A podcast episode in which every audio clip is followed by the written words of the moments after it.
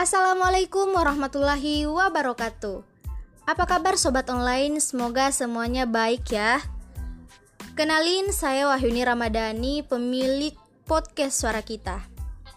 11 November nanti usiaku 19 tahun loh.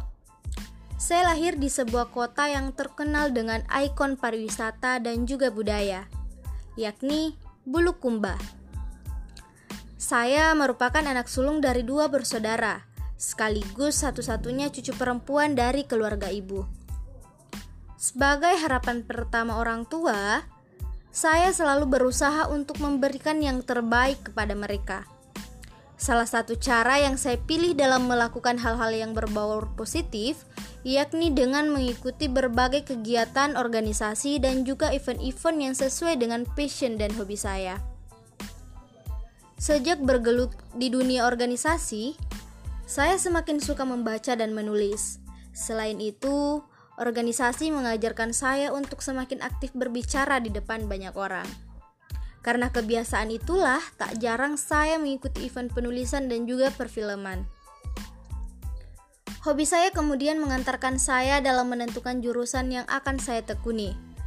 Hingga akhirnya saya memilih program studi ilmu komunikasi sebagai tempat untuk memperdalam kemampuan yang saya miliki. 2020, satu tahun lalu saya resmi menjadi mahasiswa program studi ilmu komunikasi di salah satu universitas swasta terbaik di Indonesia Timur. Seperti mahasiswa lainnya, kesibukan saya diisi dengan belajar. Belajar banyak hal, mulai dari te teori hingga pada praktiknya. Mungkin banyak yang berpikir ini membosankan, bukan? Hmm, padahal ini sangat menyenangkan. Salah satu mata kuliah yang membuat saya happy ketika diberi tugas yakni public speaking. Terutama pada tugas podcast. Dengan begitu saya bisa menyampaikan apa yang selama ini saya ingin sampaikan. Dalam podcast ini, saya akan mengupload informasi terbaru dan mengenarik mengenai anak-anak Indonesia. Karena sejak SMA banyak hal yang saya lakukan bersama anak-anak melalui forum anak daerah. Dari situ saya belajar tentang banyaknya problem yang merugikan anak-anak.